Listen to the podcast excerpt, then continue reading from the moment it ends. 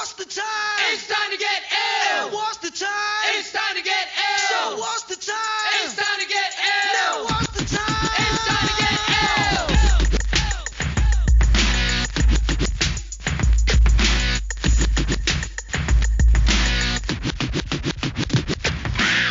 Hello, everybody, and welcome to the Illiteracy Podcast. I'm your host, Tim Benson, a senior policy analyst at the Heartland Institute, a national free market think tank.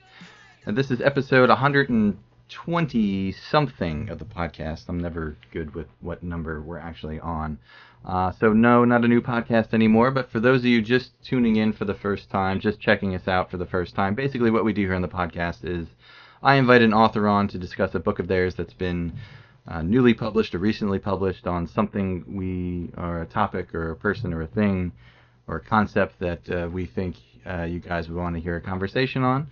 And uh, you know, hopefully at the end of the podcast or even in the middle of the podcast, if you uh, get your druthers about you, you go ahead and uh, purchase the book yourself and give it a read. So if you like this podcast, please consider giving Illiteracy a five-star review at Apple Podcasts or wherever you listen to the show, and also by sharing with your friends, as that's the uh, best way to support programming like this. And my guest today is Professor Stephen Walsh, and Professor Walsh is emeritus, emeritus professor of music at Cardiff University. He has also worked as a music journalist, writing for The Times, The Daily Telegraph, and The Financial Times, among others, before becoming deputy music critic at The Observer, and he has also been a frequent broadcaster for the BBC on all things classical music. His books include uh, Mussorgsky and His Circle, a Russian musical adventure, uh, Debussy, A Painter in Sound, and a two-volume biography of Igor Stravinsky, Stravinsky, A Creative Spring, 1882 to 1934, and Stravinsky, The Second Exile, France and America, 1934 to 1971. Uh, lastly, he is the author of The Beloved Vision, A History of 19th Century Music, which was published last October by Pegasus Books, named one of the New Yorker's Books of the Year, and it is the book we will be discussing today. So, uh, Professor Walsh, thank you so, so much for coming on the podcast. I, I appreciate it. Pleasure. Oh, no problem.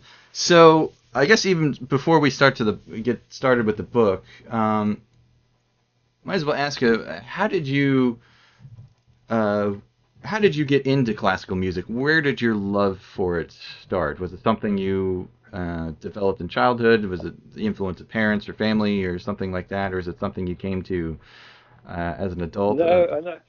No, my my mother taught me and my sister the piano uh, singing when we were about five, and then a little later I joined a church choir, and so I, from being a child, I've always been able to play the piano, not brilliantly but adequately, and and I've sung a lot, and I've sung in church choirs. I I had a choral award at Cambridge University and read music there as well. So it's really been at the center of my life ever since I was a little child, and still is. So um, you know, quite a few decades later. mhm. Do you listen to any uh, popular music at all? Uh, I mean, I know you were you were at the age you were like just at the right time uh, for um, uh, you know swinging London and uh, you know the Beatles and the Stones and all that sort of stuff Yeah.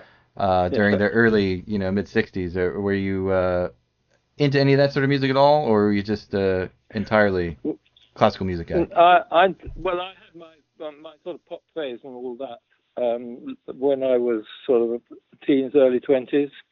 Um, but I wouldn't say that it was ever a big thing for Mhm. me.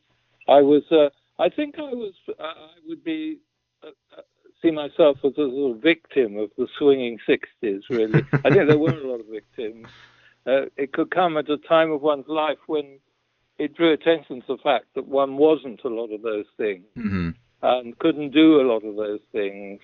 Um, and one might not have wanted to, but somehow the fact that they were all going on around them might have induced the vague feeling that one ought to be uh, joining in.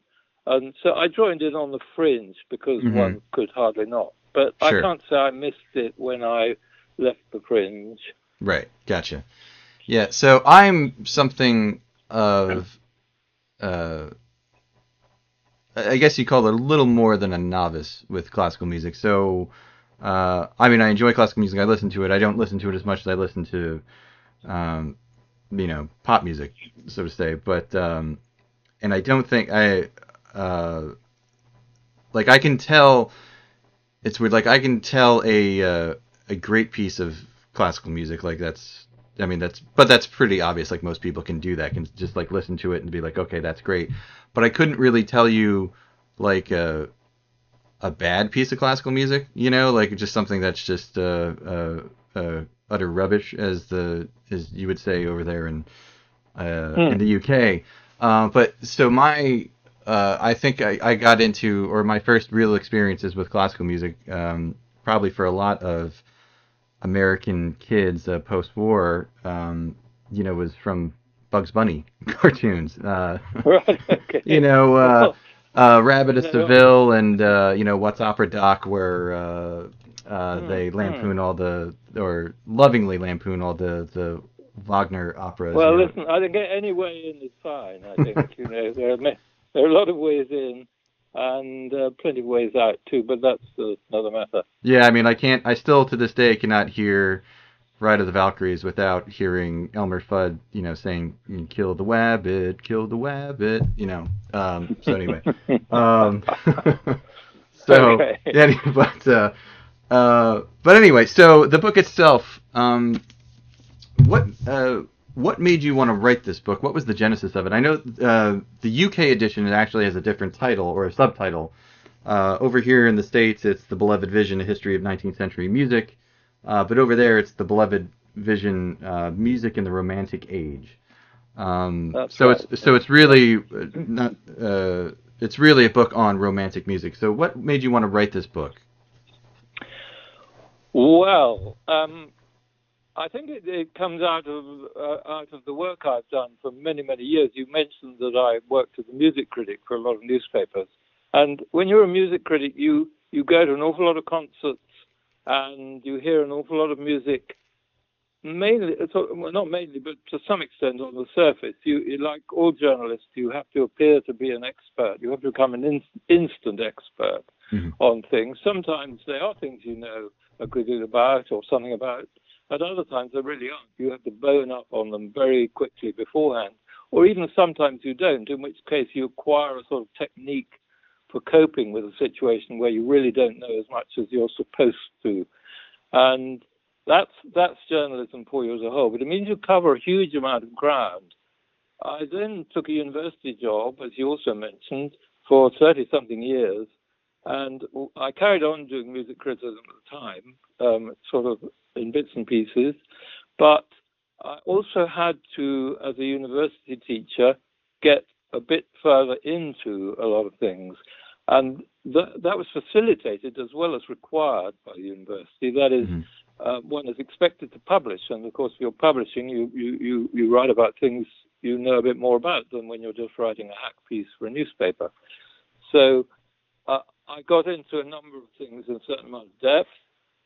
And that, I suppose, in the end, left me feeling that um, I would like to uh, be able to write a, a, a book that covered quite a lot of ground, but touching on a certain amount of depth Mhm. of the of the university kind. It's not. It is not. I hasten to add an academic book, but it it does to some extent build on both the range of information uh, of the journalistic kind and also a certain amount the, the going into a certain amount of depth on Mhm. a certain number of things, um, which is what the university really encouraged when I was giving lectures on the subject and that sort of thing. And the 19th century was always a period that um, attracted me both musically, of course, it's what we all hear most of in, Mhm. in classical concerts, but for also for historical reasons to do with the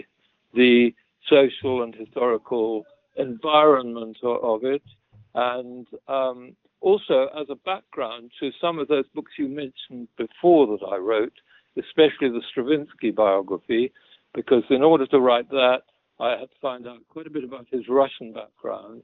That led to writing the book that you mentioned, also on Mussorgsky, um, which I wrote after the Stravinsky book, and, and that was sort of fed from the Stravinsky background research.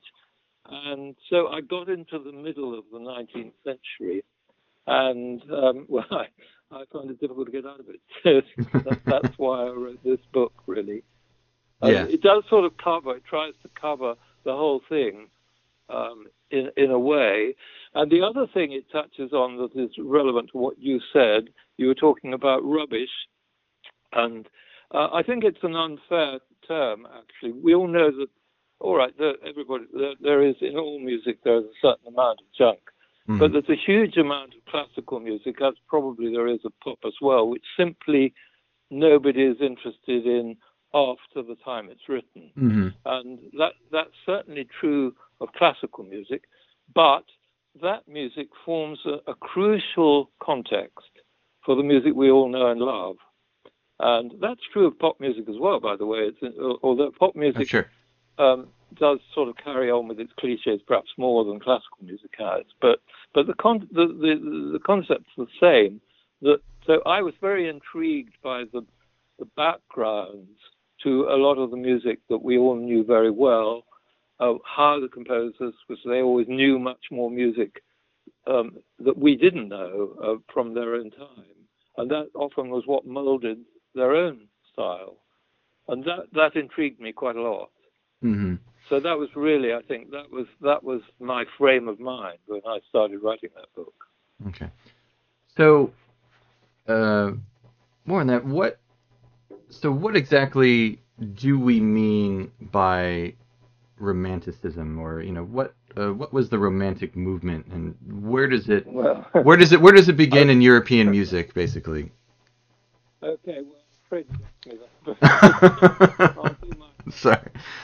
I mean, you could just, you know, uh, uh, you, you don't you don't have to go. I mean, just for context, what do uh, what do we mean by? Well, yeah. well, you have to put out, your head all the sort of the kind of you know chocolate advertisement sort of romanticism, Right. like misty light, a very pretty girl sitting by a fire eating eating chocolates that ought to make her fat but don't for some reason. That's not what I mean by romanticism. Sure. Yeah. Um, it, it was originally a literary movement in the 18th century, and it was a, it was a reaction against the Enlightenment. Mhm. The Enlightenment was a general movement in the 18th century, late eight, late 17th and 18th century, which um, argued that we could, it was possible to um, to understand the world, to understand society, to create a society that was completely rational. Um, we could understand the human body. We could understand the universe. We that this was all possible, and this rationalism. Uh, a lot of people reacted against it, especially artists, because Mm. artists don't necessarily like to be understood quite in that kind of way. It makes them feel like, I don't know, um, soap powders or something. So uh, they don't want to be an everyday phenomenon. They want to be special. Mhm. And I think that was true of 18th century composers as well, but and, and it did begin to emerge in 18th century music. But it started as a literary movement, and then it came to music a, a, a little later, and it took the form of a, a, an assertion of the individuality of the artist. I am not your your measurable rational being, the same as everybody else. I am very special. I am unique. You can't quite understand me. You may think you do, but you don't, uh, and so on and so forth. It's it's things of that it's things of that kind, and um, so Romanticism initially was a movement of individualism, and then it got caught up with the with the revolutionary movement, especially the French. Is this plane bothering you? Oh no, it's fine. I then got caught up with the French Revolutionary movement, um, which, uh, which wasn't specifically about the individual. Uh, sorry, I'm waiting to get past. I can't hear myself. uh, no problem. Fleming helicopter. Um, the revolution was well, it was an uh, was an, a movement of middle class intellectuals, in fact, but of course it got caught up with the crowd and was therefore um, a, a, a, a mass movement of, of great violence. But it was supported by a lot of the sorts of artists I'm talking about who saw it as a route to freedom, breaking everything down, breaking down this rational society and creating a new movement in which the individual would have freedom and the old social order would disappear. So it, it got caught up with that as well. The French Revolution came along just at the right time. And um, Romanticism in music really emerged from that, I think. The first great figure was Beethoven, but there were intimations of it before that in Mozart, in late Mozart, for instance, especially in his operas, and um, in even in one of Bach's sons, uh, one of Johann Sebastian Bach's sons, C.P.E. Bach, Carl Philipp Emanuel Bach, who was a little older than Mozart. And uh, so it was beginning to emerge. But Beethoven was the great figure who really broke down all those uh, old formulae hmm and tried to create something completely new, I think. And then Beethoven created an environment for the 19th century, which created all sorts of issues and problems, and and uh, which you know, I can't, I can't go into, but they are, they are to some extent part of the subject matter of the book. Sure. It, it seems like, uh, speaking of Beethoven, it seems like he, or or so much of the of the music of this period is other composers sort of trying to come to terms with the the colossus that is Beethoven. Uh, he always, I don't. It, it, this might just be uh, my feeling. I don't know if you feel the same way, but he always seems to be um, lurking in the shadows somewhere. you know, Yeah, throughout no. throughout the rest of the century or throughout this period of uh, Yeah. music. That that's certainly true.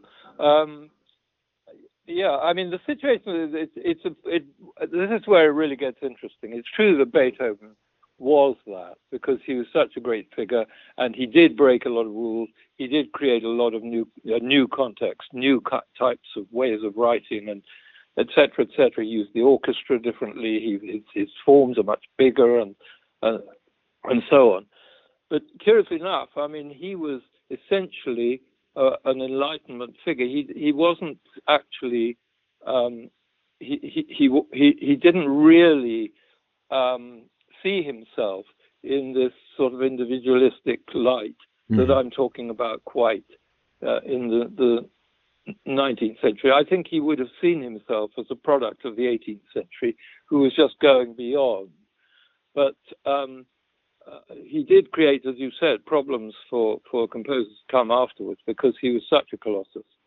But the other thing to, that, that's really interesting about this period and, and, and belongs more to the social context is that the revolution actually liberated the middle classes in all sorts of ways, Mhm. not to do with, you know, striding out onto the barricades, but just it changed their daily lives. lives. Um, they had they it, it created um, more situations where the middle classes were doing what we would now call professional work. Mhm. They they earned more money, they had more leisure time. The, the middle class, as we understand it today, was of course began to emerge before the revolution, but it really came on after the revolution. Um, with the breakdown of the, the, the so-called ancien régime, the old regime, Right. and these people had money and they had leisure. And so, what did they do with their leisure? Well, music was one of the things they could do with their leisure. So, they started buying musical instruments. And here, there's another big thing, which is the, the piano, which had Mhm. been invented early in the 18th century, but not perfected until towards, until towards the end of the 18th century. It's quite a complicated machine. Um, and eventually it was beginning to be perfected. And this was an instrument you could buy, put in your house. And so people began to write music for it, but they wrote music not um, that uh, necessarily in the, the great big classical forms, but a lot of small pieces, songs, small piano pieces that um, could be enjoyed in the home by amateur am, amateur musicians, amateur pianists, amateur singers Mhm. and um, so there was a huge market for, for this kind of not very difficult to understand classical music. And there's a huge repertoire of such music, which is now more or less forgotten. But then out of that came one or two composers who we certainly haven't forgotten, of course, the, the, the greatest one is probably Schubert. Schubert wrote more than 600 songs, Mhm. and they are at the very center of his of his work. And that was only enabled. That was a, that was a, a, a kind of symptom of what I'm talking about. The the new middle class, the new kind of environment for music, the new market for music. So that's Mhm. a slightly different angle on romanticism from the the kind of Byronic thing of the the the great poet Sure. lending his aid to the Greek rebellion, you know, which is a- another completely different aspect of the whole thing. Right. Yeah. Uh, let me ask you about Schubert in just a second, but uh, you mentioned the piano, the emergence of the, or the uh, the emergence of the piano, um, not only as a, uh, as you were talking about, an instrument uh, that people could play in the home, um, but it emerges in this period as a as a fully fledged uh, sort of concert instrument. Um, Yes. So what is what is the impact of the piano uh, as uh, as a as the emergence of the piano as a concert instrument? What, what does that do uh, to the um, uh, sort of the orchestral pieces of this of this period? Right. Well, that's that's a, a, another important question.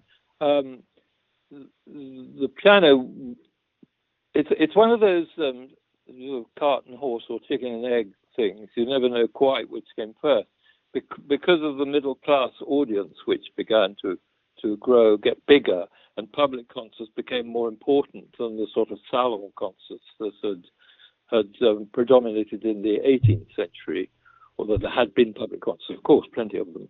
But the, the, the concert halls began to get bigger to accommodate these bigger audiences. The piano came along and could fill those bigger concert halls.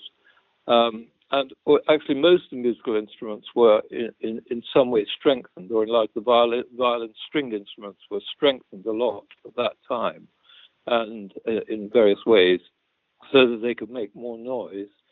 And the, the, the context of the big piano in a big concert hall seems to have created uh, a breed of piano virtuosos, of whom the most famous was Liszt.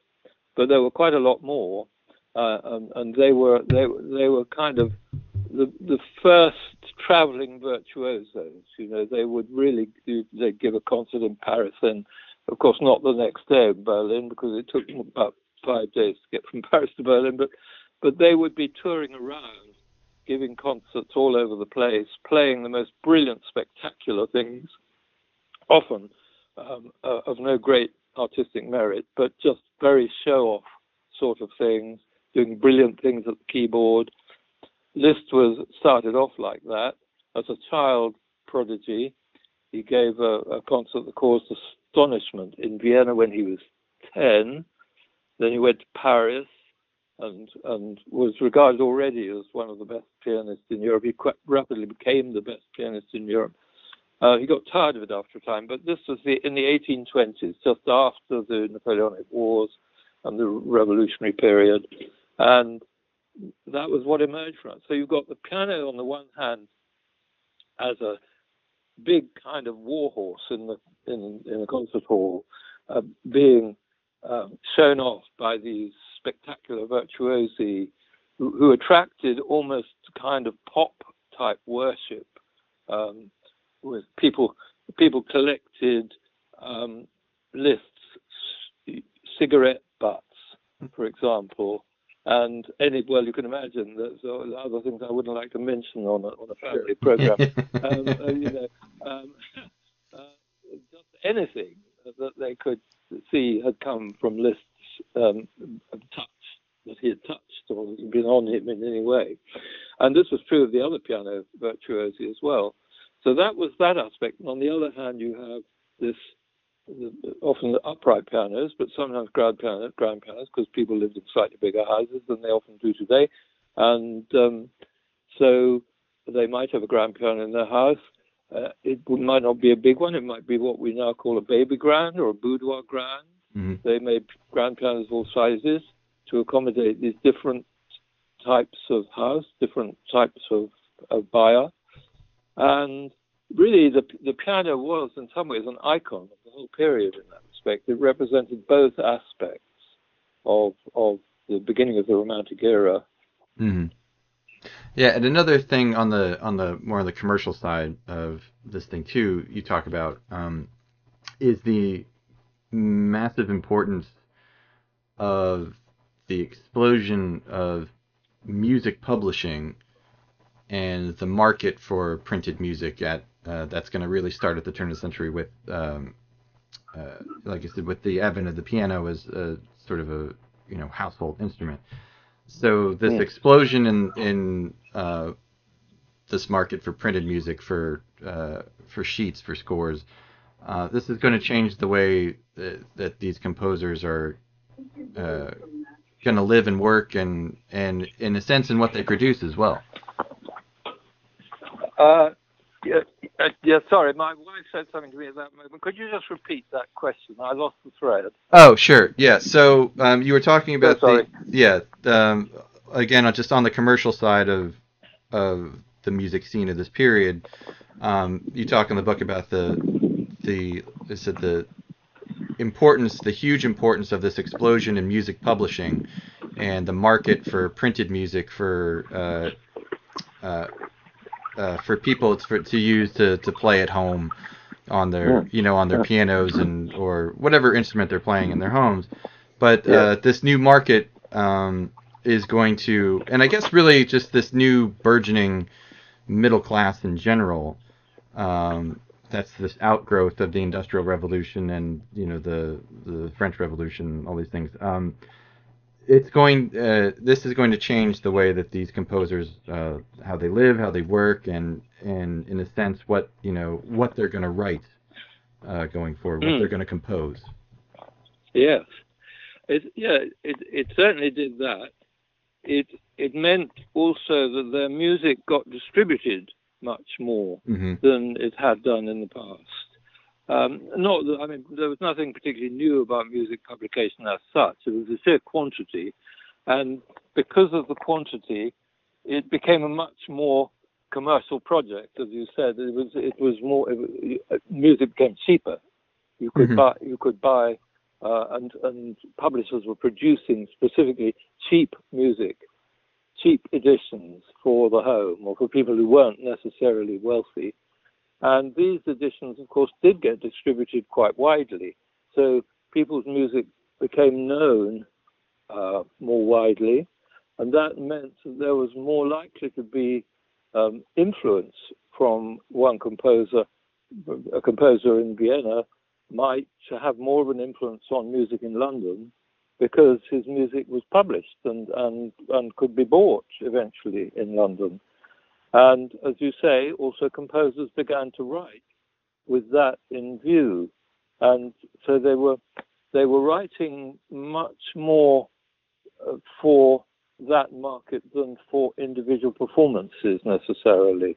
And in the 18th century, a composer might write um, a, a, work and perform it, say, let's say, a, a piano concerto or a harpsichord concerto, hmm and then he might um, then be asked to produce a flute concerto, um, and he might just adapt the harpsichord concerto um, for, for, as a flute concerto, and no one would particularly know because either the music wouldn't have been published, or if it had been published, very few people would have copies of it, and only in that place.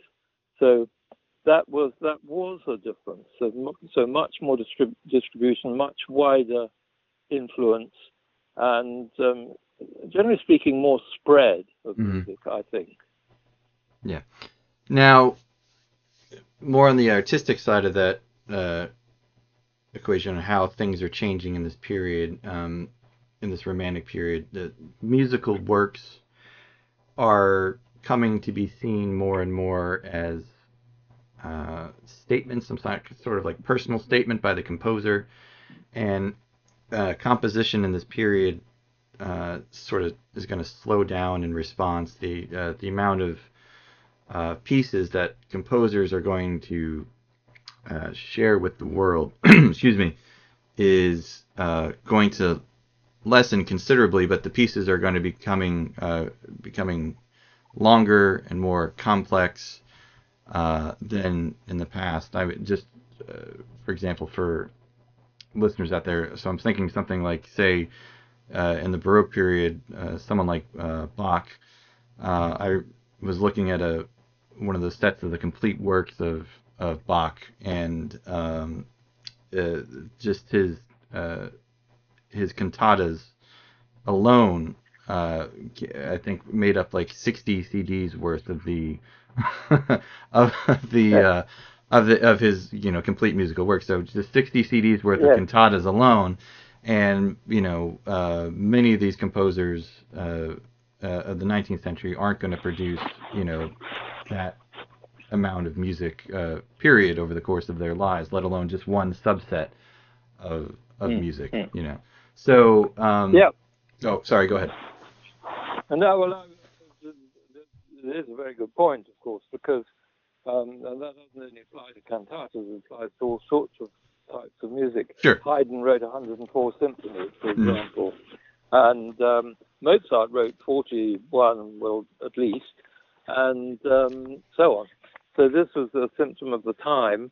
Um, as far as the cantatas were concerned, bits and pieces from one bit of Bach's music will turn up in another bit. Mhm. Uh, and, you know, one's constantly surprised listening to Bach cantatas to find, oh, that's a bit, that's in the B minor mass, or surely that's one of the Brandenburg concertos.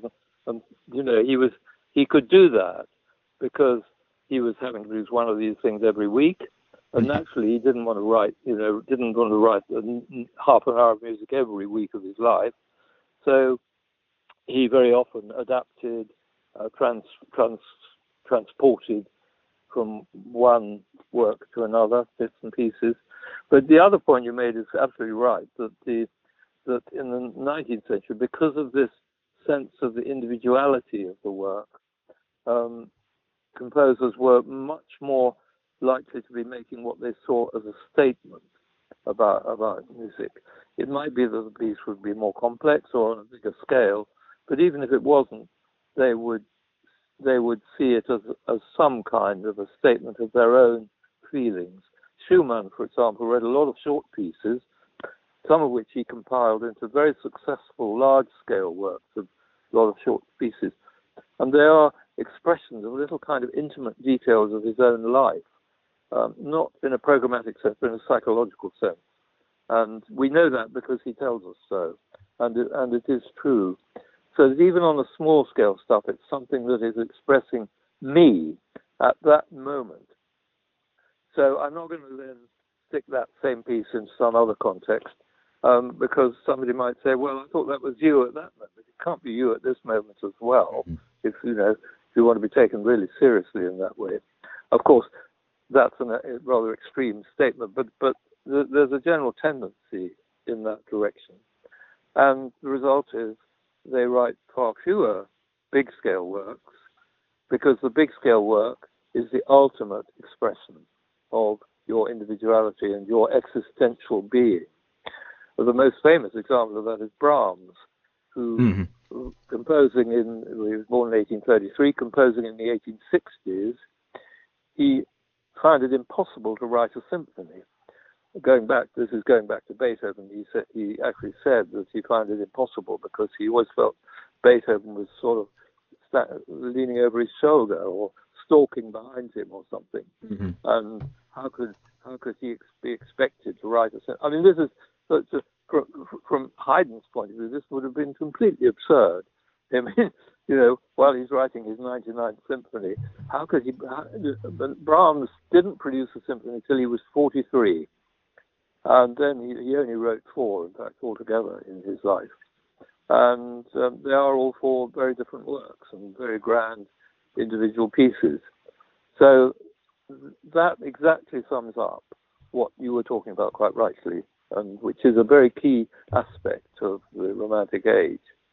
hmm And uh, back to Schubert for a moment, because you brought him up earlier. Um, in the book, you compare Schubert to a landscape painter, and um, and you say in the book he transformed that Schubert transformed the entire concept of of the solo song. Uh, could you elaborate on that and just uh, tell us why uh, Schubert is so uh, so important, so uh, uh, so influential a figure? Yes. Um, well, the solo song in the 18th century had mostly been uh, quite a simple affair um, of the kind that perhaps you might call it an, an, ordinary kind of drawing room song, or like some the sort of the kind of popular music of the 1950s before um, Beatles and the um, Rolling Stones and so on came along. Mm-hmm. Um, the, a fairly simple, straightforward, several verses of the same music, rather rather predictable form, um, not very complicated accompaniment, and in fact, possibly nothing but just a few chords or the right hand of the of the harpsichord it might be, or at the end of the century it might be the piano. This is the 18th century I'm talking about. Um, piano might accompany the voice, copy of double the vocal melody, but it wouldn't do much more than that. Um, now with Schubert, it becomes he begins to try to um, realize the full meaning of, of poetry. He often sets great poetry, not always, but, but a lot of the time.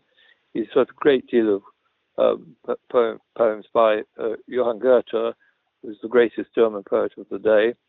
And, um, and incidentally, Goethe hated Schubert's music. he thought it, and in fact, that is, that is very symptomatic because the point was that Schubert transformed this poetry using the piano, this new instrument, the piano contributes to the, the song in realizing the deeper meanings of the poems. And so Schubert's songs sometimes become much richer in in terms of maybe the harmony or the melody, or sometimes also very complex in form, so that they become more like almost like a, a sort of almost sim- quasi-symphonic kind of form on a small scale, following the trajectory, the meaning of the poetry. And with the piano contributing, the piano parts become much more complicated. Often there are important piano introductions. Sometimes there are important piano conclusions after the voice has stopped, or there are piano interludes. And altogether, the piano part becomes much more important, not just a sort of support for the voice, but a, a contributor. So Schubert's songs are real duets, actually, between the voice and the piano. And um, they're on all some on a very quite small scale. Um, he he really invented the idea of the of the song cycle on a large scale. As um, his Winter Journey is um, a, a, cycle of uh, 24 songs or something like that. Most of them quite short, but adding up to a totality and uh, of a very profound kind. So, in a sense, he, he, he took the, the concept of the voice with an accompaniment by the scruff of the neck Mm. and made it do um, things that I think very few people had even thought even thought of before. Mm. Um, it- he just enriched it in scale, content, and the, the depth of meaning. Really, I mean, there's no question. I mean, he wrote more than six, 600 songs. No one before him had done anything of that sort. It wasn't, sorry, it wasn't regarded as an important form. It was it was something that you did in your spare time. know. But he really made it central. It's not all he wrote. He wrote a lot of other music as well. But Oh, uh, he wrote symphonies and uh, yeah, operas, yeah, sacred music. I mean, yeah, yeah, Yeah. and it's um, Camus, yes, it was to say it's and he's one of those. Uh, well, thank thank God he wrote as much as he did, because uh, he was one of those uh, guys like Mozart who died very very young. He was only 30, Yeah. 31, I believe, and Mozart was 34, right, 35. So I mean, you listen to Schubert and you. I don't know. I've always, when I listen to Schubert, uh, beyond just you know thinking about the music itself, I you know think like man you know what what could this person have done if he had if he had been given the opportunity to live a full life you know like, lived well, to 60, yes. right. yeah well, I mean what what what could he have done to to music I mean how much more could he have influenced things. I mean, Yeah. that's one of those. I mean, impossible what if questions. Um, I, I just don't know. I mean, of course, it's ridiculous to talk about Schubert's late works as if he knew he was going Right. to die. right right Um, maybe, maybe God knew he was going to die, but I don't think Schubert did. Um, at least not until the last year Yeah, of his I mean, life. I mean, it's hard. But It's won't- hard. Hard to call them your your late works when you're like you know 29. Yeah, there is a change. Curiously, there is a change in the last two or three years of his life, and some of his late songs, one particular cycle. It's not really a cycle; it's a collection put together by publishers after his death. But his the last few songs he wrote was published under the title of Schwanengesang, which means swan song Mhm. and um, these some of these songs are absolutely extraordinary. They're not actually beautiful in the standard Schubertian sense of you know a lovely tune with beautifully rich harmonic accompaniment. They're much more austere, but uh, sorry, No, no. um, they're much they're much more austere, but they seem to lead in new directions. And and uh, I think if he'd lived, let's say, let's be modest and say another five years, I think he would have produced something very new, and not only in song, because he wrote quite a bit of chamber music in the last year or two of his life, and um, some of his extraordinary works, his last string quartet, um, a big string quintet for, for, for five strings with two cellos, and um, and uh, as well as the, song cycle and a lot of other songs, and he was still writing away. Um, and if he if he'd gone on, he would, I'm sure, have been trying to adapt those different forms to new ways of thinking about music. Um, so I, I, I certainly think, and if he, I mean, God knows what he would have done if he'd lived to be 60. I, I mean, as I say, his mind boggles. Mhm. Luckily, we can't be expected to know. yeah, right. Um, okay, let's uh, shift gears again a little bit. Uh, talk a little bit about uh, nationalism and uh, the impact that idea is going to have on uh, the music of this period, where composers are going to begin, uh, or really sort of begin to composing with a, a distinct sound that's going to represent their their home country and their home traditions. You know, uh, Yeah. the- you know, Sibelius with the Finlandia, uh, you know, Chopin with the mazurkas and the polonaises, and Liszt with the Hungarian rhapsodies, and you know, uh, Wagner's operas, obviously, and uh, um, you know, the Russian Five or the the New Russian School, the the Mighty Handful, Yeah. whatever whatever you want to call them.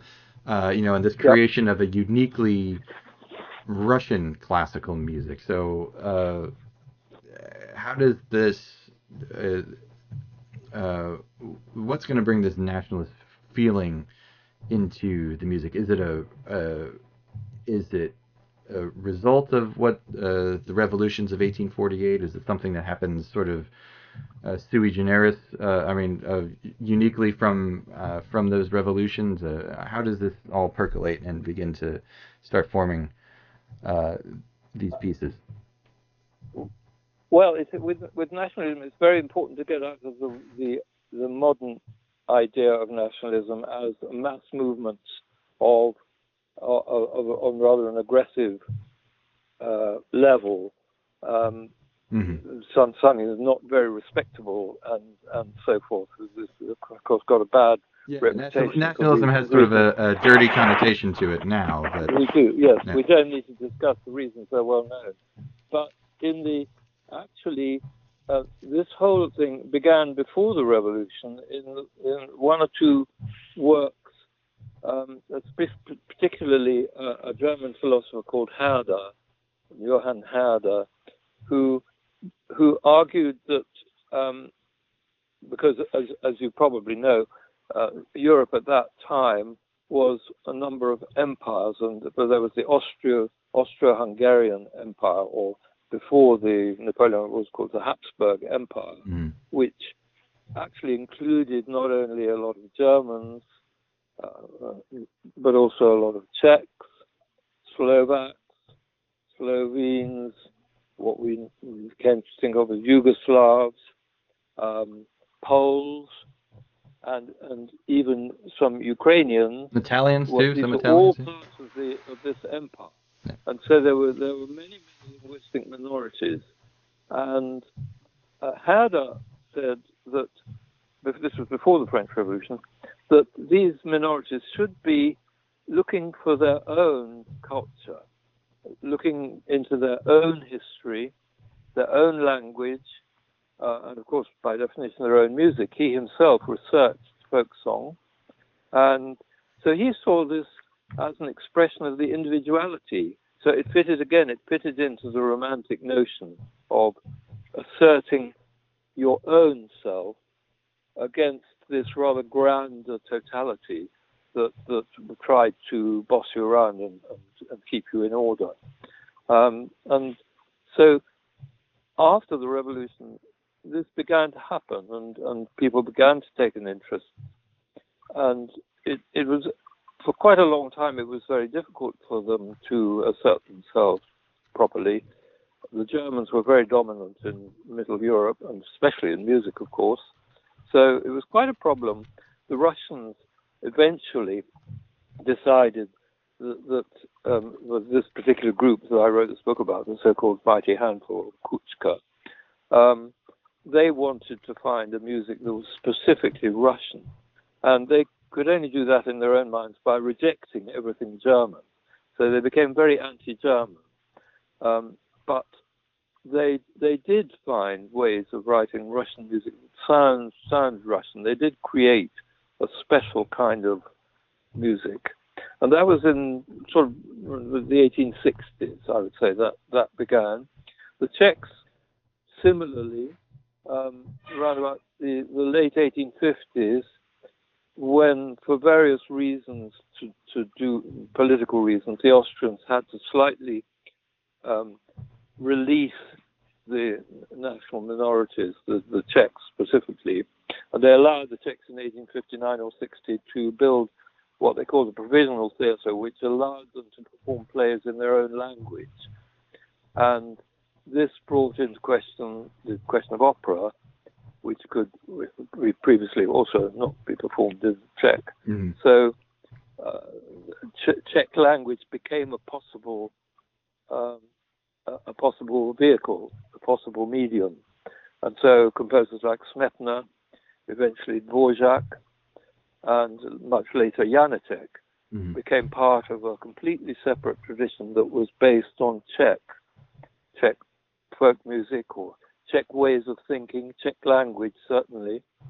Janacek, for example, much later, I mean near the turn of the century, I'm getting on for 1900, went out and collected examples of peasant speech uh, and and wrote down the, the actual the music of the speech, if you know what I mean. Sure. Um, so, uh, and, and then used that in his own music in his own particular way.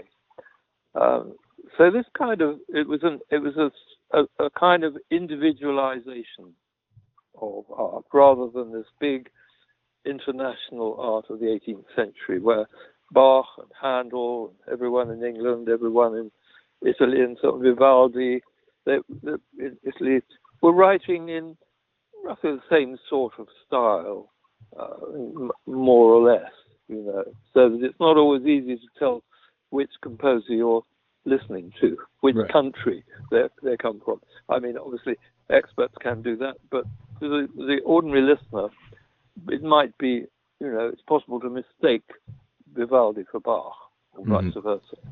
Uh, Yeah. It's not possible to mistake Smetana for, um, who should we say, Brahms. Sure, absolutely, yeah. And nationalism, we say at, at the time, it, it means different things in different places. So uh, in Germany or in in non-Habsburg Germany, let's say, it means you know, unification, but uh, uh, in the Habsburg Empire, obviously nationalism means dissolution, or you know, and the same to, to a lesser extent is true in the in the Russian Empire uh, as well.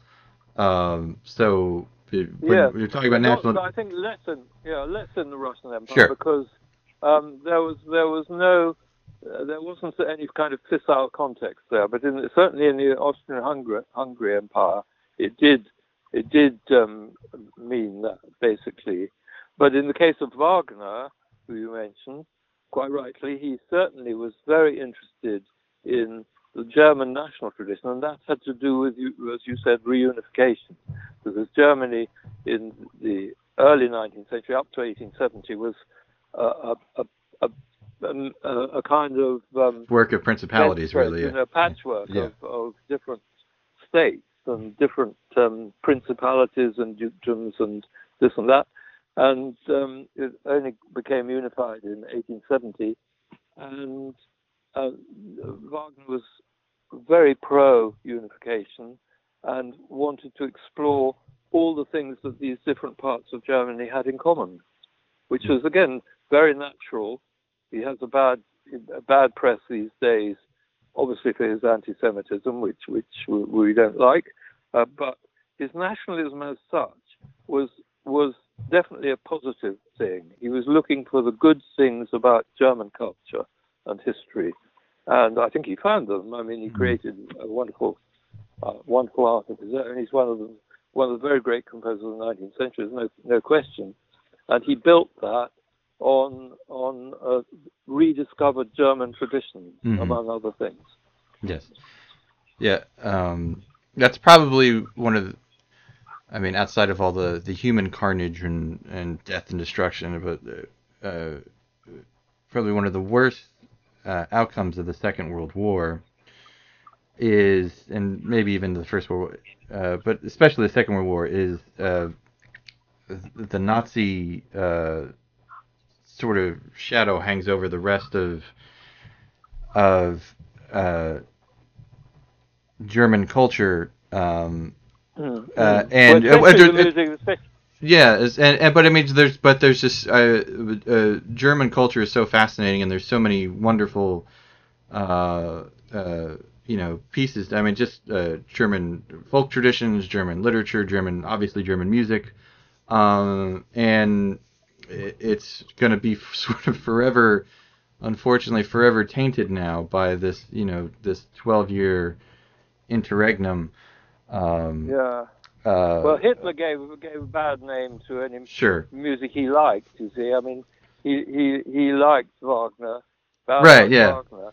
He he liked Bruckner. Bad like Bruckner. Yeah, like But, poor uh, Wagner. I mean, he- so yeah. he Yeah. didn't like Mendelssohn. Right. Of course not. We know. I, yeah. I mean, I'm not. I think that's entirely the reason why Mendelssohn's music went out of fashion. But I'm delighted to say it's come back into fashion. Mhm. So that that's good. Too. Are you- are- I I- mean, these things happen. yeah. Are you a? I know there's a big. Uh, there's sort of like two sides. There's the Brahms. There's the Brahms contingent and the Wagner contingent. Are you a, a Brahms guy or a Wagner guy? Uh, All right. Fair enough. Okay. Um, well, we're getting uh, fairly close to the end now. So I guess uh, a couple more questions before we end it. So um, basically, you know, how and why did the did this romantic era in music end? Uh, was it uh, just different? I mean, just uh, the the march of time and just people just uh, moving on to different things. I mean, was it, was it the Great War? I mean, that really killed it off. You know, uh, was it another? No, I, I don't think it was a Great War. Um, I think it was happening before that. But I think it um, it's to do with this individuality. I think um, one of the things about individuality was a search for ever more inward things. I, I think it, I, I, came to feel, and I felt for a long time actually, that that artists, and especially romantic artists, don't like being understood very easily. Um, Schumann got a letter from somebody at some point saying they couldn't understand one of his early piano works called Papillon, it's it's quite simple. I mean, you and I would have have no difficulty even if we'd never heard any Schumann before. But at the time, it was thought odd. And Schumann said to somebody else, somebody's just told me they, they can't understand Papillon. Good, he says. And I think that this is quite characteristic of art. They don't really want to be too readily understood. And as the 19th century went on, music, of course, did get more complicated. You said that earlier on, and it's true to some extent. Um, but that is partly partly built into the nature of the developing styles, but it's partly because artists were constantly trying to get out of the reach of their they want they wanted to be loved, they wanted to be listened to, but they didn't want to be too readily understood. And I think gradually this got to the point where they were almost forced to write music that, that nobody could understand. They were forced to reject quite a lot of the linguistic conventions, um, tonality being the, the, the, most famous one, which Schoenberg rejected specifically in about 1908. Um, but music was moving that way. I mean, Schoenberg, when he decided that he was going to actually write music that wasn't in a key, that didn't have you know a nice keynote that we could all grasp. He, he, I think he looked at all his previous music and he saw it was going that way. So he merely decided, well, if that's the way my music is going, I accept that and I will take it on that way. And so it happened in a natural kind of way up to a point, but it was already happening because of this natural tendency to constantly move ahead of of your audience to so that Mm-hmm. they don't don't grasp you too readily. There were, I mean, so much music. One of the things I discovered, but which would, would be obvious really, there was so much music written at all times, which everybody could understand perfectly well. You you talked about rubbish early on. It's not rubbish. Right. A lot of it's perfectly good music. It's dull now. It seems to us quite dull. It doesn't tell us anything new or anything very exciting, but it's often well made and um, and served a purpose in its day. I think one of the problems of our own day, which I touch on at the end of my book, is that writing this very difficult, complex music became almost uh, almost a standard convention, so that the avant-garde, which used to be the bold ones striding out ahead, you, you, you had to be avant-garde or you, nobody took you seriously now. Uh, and the result was virtually nobody wrote music that anyone wanted to listen to, Mm. which is one of the slight problems of our time, but wasn't a problem of the 19th century. Yeah, I It think emerges from the it emerges from the 19th century. It's, it's Yeah. sort of latent, but it's, it's quite They- wa- there wasn't a George Harrison that said uh, that the avant-garde is uh, is French for bullshit, something like that. uh, Did you say that? Yes, Well, you did. uh, There's, not, uh, there, there's a grain of truth in that. uh, I must say. yeah. Uh, do you uh, so? Do you think that's the um, uh, the main reason why we're uh, why masterpieces are not uh, no longer being created on the on the scale that they were in the 19th century? Uh, does it have anything?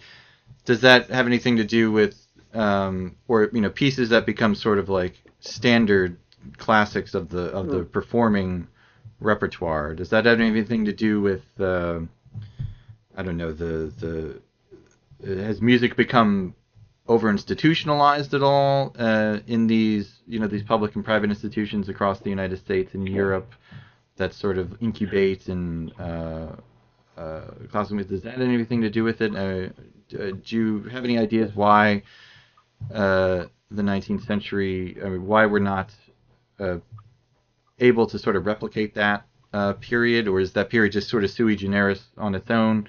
Um, any thoughts on that? Uh, crikey. Um, Sorry, it's a loaded question. Uh, Uh, well, uh, um, I do, I do think that um, it, a lot of modern music, modern classical as we call it music, though it isn't, um, is has become obsessed with matters of style and technique, and um, that means there's a lot of very good composers, or quite good composers at any rate, who don't want to write in in a, what we laughingly call an avant-garde style. Um, uh, have been ignored and have, uh, uh, you know uh, institutions like the BBC here, and I don't know about American broadcasting stations, but uh, have have tended to ignore that music as not being sufficiently up to date. Mhm. And I think this is a, a, sub, a topic of absolutely no interest to the ordinary listener. And so the, the, it becomes modern music has tended to become ghettoized. I think. I Mhm. think you're perhaps exaggerating when you say that there aren't any more any masterpieces being Well, no, written. the problem is I'm that saying that you know there's not uh, they're not just it seems like they're not happening on the uh, the frequency that we Yeah. saw in the in the 19th century and the early part of the 20th century. Yes, I think I think it's true, um, and uh, I make the point in in the final chapter of that book that um, Schoenberg, for example, who undoubtedly was a, a brilliant composer. I mean, uh, you know, um, admirable in many ways, wrote some marvelous things.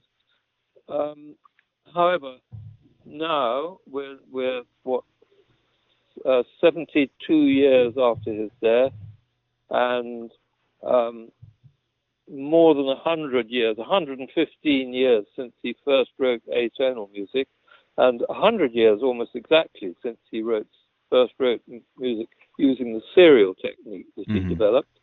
Um, and not a single work of his is, has entered the standard repertoire. His works are played.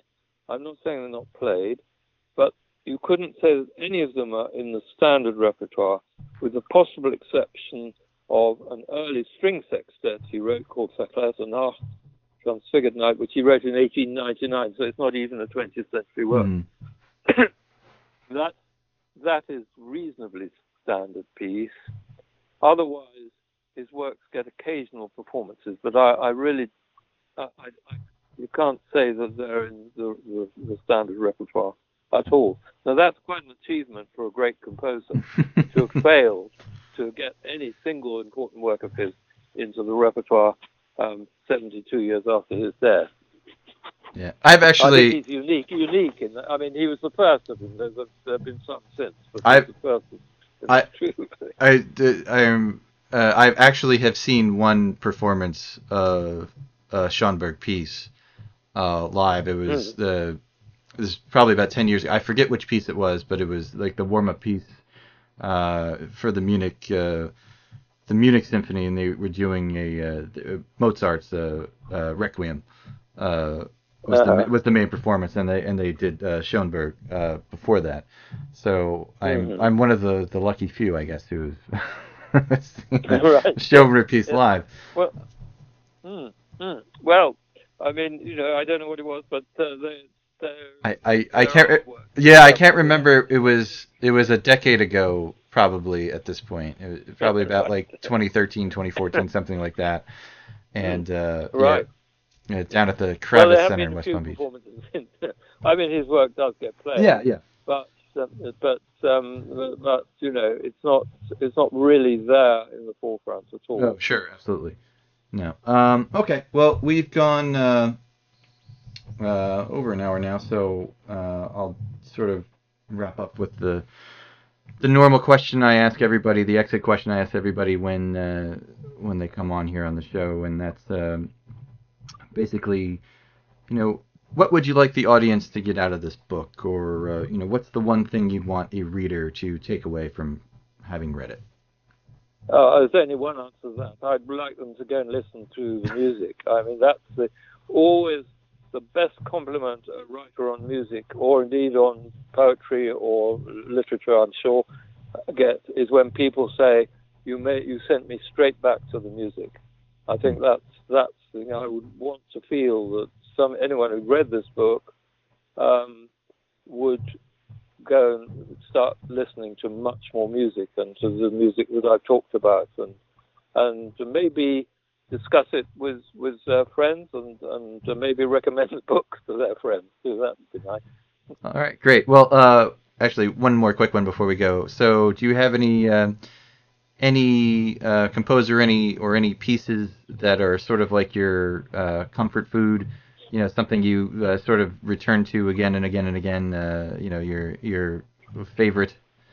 Uh, anything in particular? Um, well, a few. I mean, I love late Beethoven quartets. Um, at the moment, I'm very obsessed with Schumann's early piano music, um, works like the David's Bündler Tensor, the Dancers of the League of David is what that title means. Um, Wagner's Master Singers, um, Verdi, Falstaff. No, I've, I've, I've got quite a quite a pantheon really of, of works that I that I love.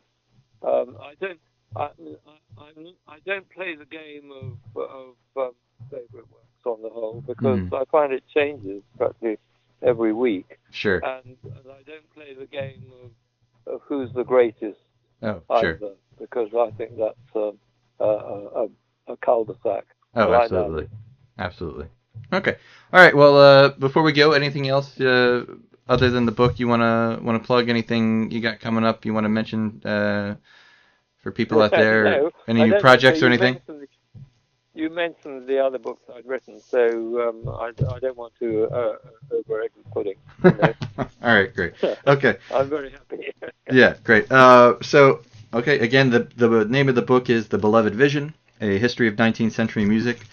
Uh, very very fascinating uh, account. Uh, look at this uh, with the music of this period. uh, Very rich and luminous. I, mean, I know you mentioned uh, earlier that uh, um, you know these things have to be somewhat academic, but it definitely doesn't read uh, like an like an academic text. I mean, it's written for the general reader. Um, the narrative has a very crisp pace to it. It's uh, and um, if you love classical music, uh, you're gonna find uh, uh, you know if you're a uh, a connoisseur of classical music, you're gonna find many things to like in this mu- uh, in this book. And if you're sort of a novice uh, to to classical music or sort of a dilettante with classical music, sort of like myself, probably that's how I'd call myself, sort of a dilettante with that sort of stuff. Um, there's going to be tons of things in here for you to learn, and just uh, the only problem, like you said, your your uh, the highest compliment is you know uh, reading about something and then you know going to listen to it. I think I found that was the hardest part of reading the book was stopping uh, having to you know keep stopping to go and and uh, listen to something and uh, you know what I mean so it made reading the book uh, take a, a bit longer than normal books but it's uh, but the diversions were uh, well worth it so I highly highly recommend uh, this book to everybody out there again the name of the book is The Beloved Vision a history a history of 19th century music and the author uh, Professor Stephen Walsh. So, Professor Walsh, uh, thank you again so so much for for coming on the podcast and talking about your book, and and thank you so much for for writing this book and sharing it with the world. We appreciate it. Well, thank you, thank you for inviting me, and uh, thank you for talking about the book, and thank you for reading it, which you obviously have done. No, no problem. I mean, like, uh, if you're gonna host a podcast about books, the least you can do is uh, is actually you know read the book of the person you're going to interview about it. But uh, that's one of my pet peeves with all these podcasts that don't that don't Yeah. you know read the book or uh, anyway. But uh, for another time. Anyway, so again, yes, thank you uh, so so much. And if you like this podcast. Uh, please uh, make sure and leave us a five star review and share with your friends. And also, if you have uh, any questions or comments, or you have any books you'd like to see discussed on the podcast, or anybody, uh, you know, any recommendations, anything like that, you can reach out to me at uh, tbenson at heartland.org. That's T B E N S O N at heartland.org. And for more information about the Heartland Institute, you can just go to heartland.org. And uh, we do have our Twitter account for the for the podcast. You can also reach out to us there, so feel free to uh, look out for us. Our Twitter handle is at illbooks at ill books, so make sure you check that out. And uh, that's pretty much it. So uh, thanks for listening, everybody. We'll see you next time. Take care. Love you, Robbie. Love you, Mom. Bye bye.